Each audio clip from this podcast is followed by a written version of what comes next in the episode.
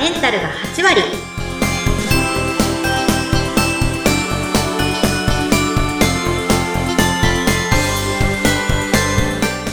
いらっしゃいませ。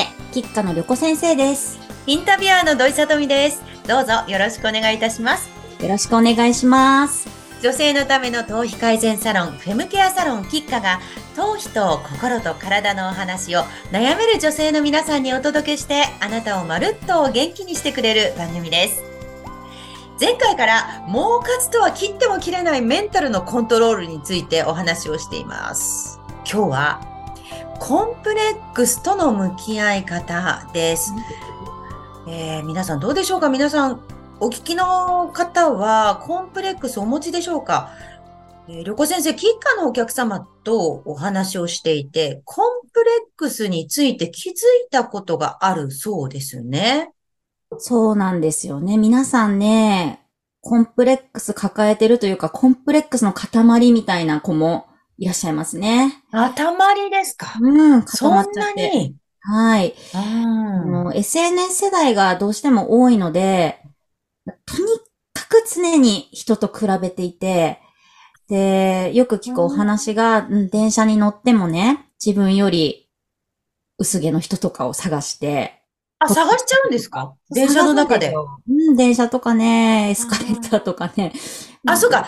上から下を見下ろすと、ちょうど頭が目の前にあったりすることありますよそうね。なんですよ。どんなセンサーついてんのってぐらい敏感にね、見つけちゃうみたいセで。ンサそうで、その後自分より可愛い人を見つけて、ね、落ち込んで、ー。あほっとしたり落ち込んだり、まあ、あとは、ひがみっぽくなったりとあ、か、ひがみっぽく？うん、ひがみっぽくなっちゃうって。え、うんどんな感じですか？あもうなんか、うどうせ私なんかって始まるんですよね。うん。ああ、どうせ、私なんか薄毛だしとか。そうそうそう。薄毛だから私はもう、化粧もしないし、美容室行ったって意味ないしとか、まあ、とにかく妬ましい気持ちが抑えられない。でも、毎日これを繰り返して苦しい言うんですよね。あー、こう胸の中がドロドロになっちゃいますね。ドロドロ。でも聞いてて、うんあの、まあ、女は誰でも通る道だと思うんですよね。そういえば、もう女性というのは、ほんと見た目とかね、気にしますしね。はい。うん、評価されるっていうところ、未だにありますもんね。ありますね。なんだかんだ言ってね。見た目がうん可愛い方が得とかね、ありますもんね。本当ですよ。もう思春期の頃なんてね、私16歳ぐらいかな。うんうん私の鼻がもうちょっと高かったらと思って、洗濯バサミでずっとつまんでたことあります。私もやったことある。あります？行ってとか言いながら、これで高くなったらでもいいやと思って、つまんだりとかして、はいはい。あとね、右目だけ。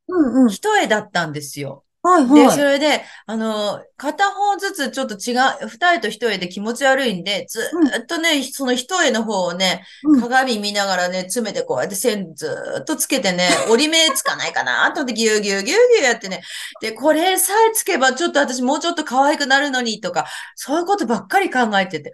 いや、その後自然にね、なぜだか、高校3年生で両方二重になって助かったそ。れの効果じゃないですか？あ、ですかね。コツコツですかね。こう指、指でずっと爪でこうギューギューギューギューしてたのとか。でもそれもやり始めたきっかけってやっぱりクラスの可愛い女の子なんですよね。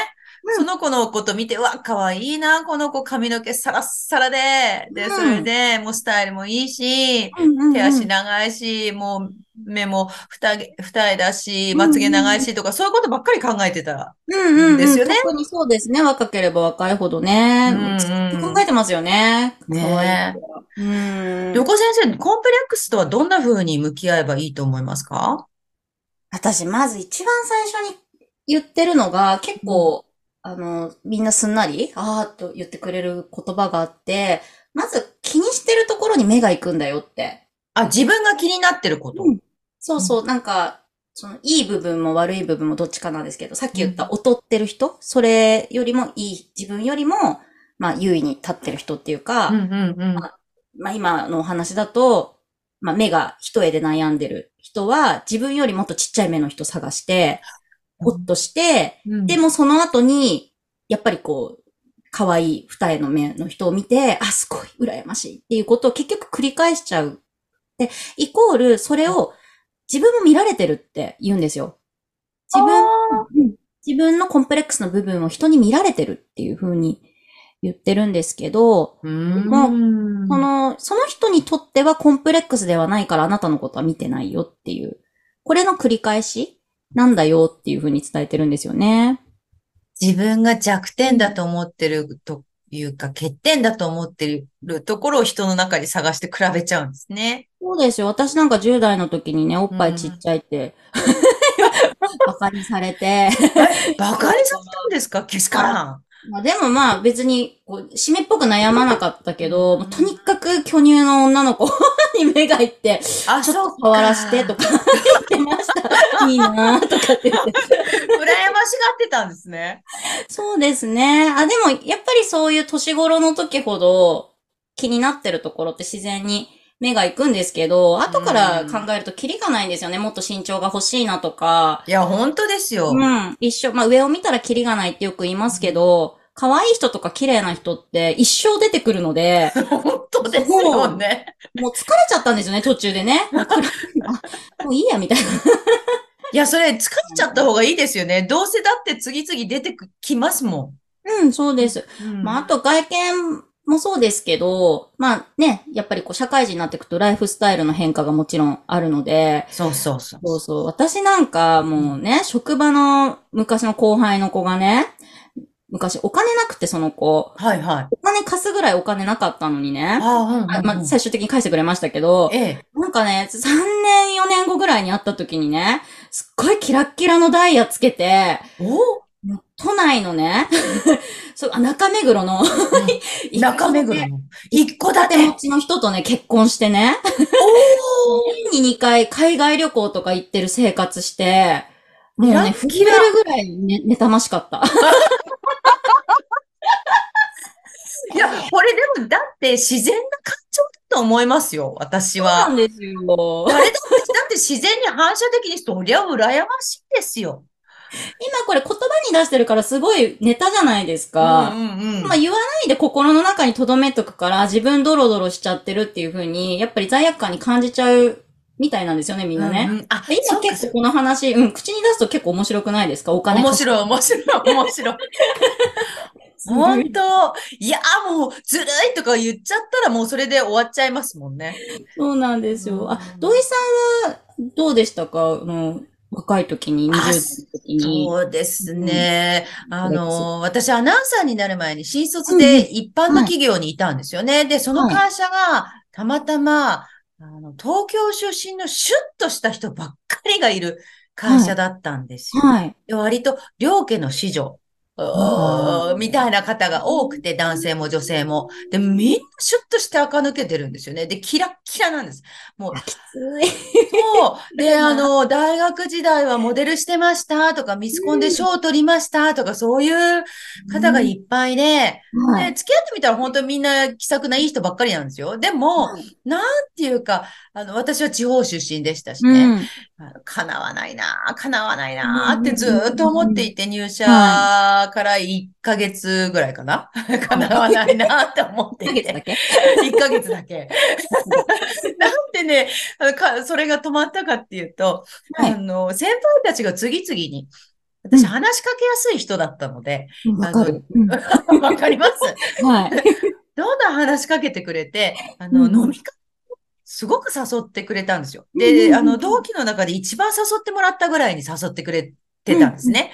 で、あ、別に私は女性としてモテなくても、まあそこは期待してなかったですけど、人間としてなんかこれは楽しいんじゃないと。で、これはこれでいいんじゃないっていうふうに思って、そのはい人のことを羨むような気持ちがシューってしぼんでったんですよね。だから違うとこ見たような。切り替え早いですよね。切り替え早いですね。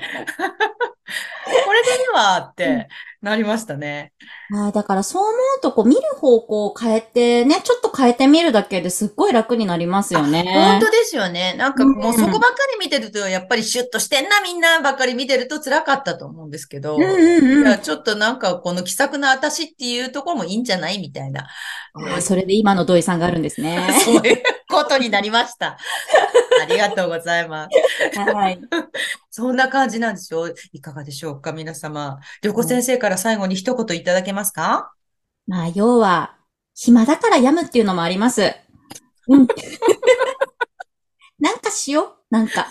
なんかしよう。もう忙しいと、もうなんか比べる時間とかなくなってきちゃって、鏡も見なくなるんですよね。あ鏡見てないんで全然。朝しか見てない。あ、旅子先生、そこは見よう。あります。はい、そろそろお時間になりました。今日はコンプレックスとの向き合い方でした。横先生や喫下についてもっと知りたいという方は概要欄にお店の情報やオンラインショップ、LINE、X、元の Twitter ですね。こちらのリンクがありますのでご覧ください。今日もご来店ありがとうございました。吉花の旅子先生でした。土井さとみでした。次回もどうぞお楽しみに。